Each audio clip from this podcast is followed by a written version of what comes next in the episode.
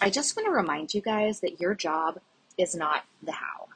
And this is one of the biggest things that, as humans, you know, with our limited experience being in the 3D world, we are so driven by evidence and what our external reality is reflecting back to us.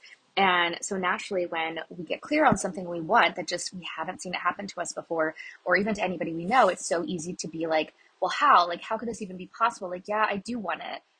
I'm willing to admit I want it, but like, I just don't see how. But that's the exciting thing about manifestation is our job is not the how.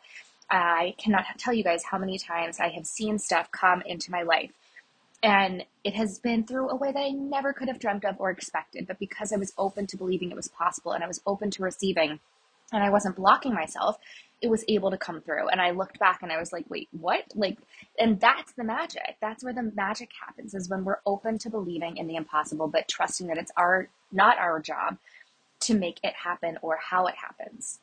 That's the universe's job. So just reminding you guys, your job's not the how.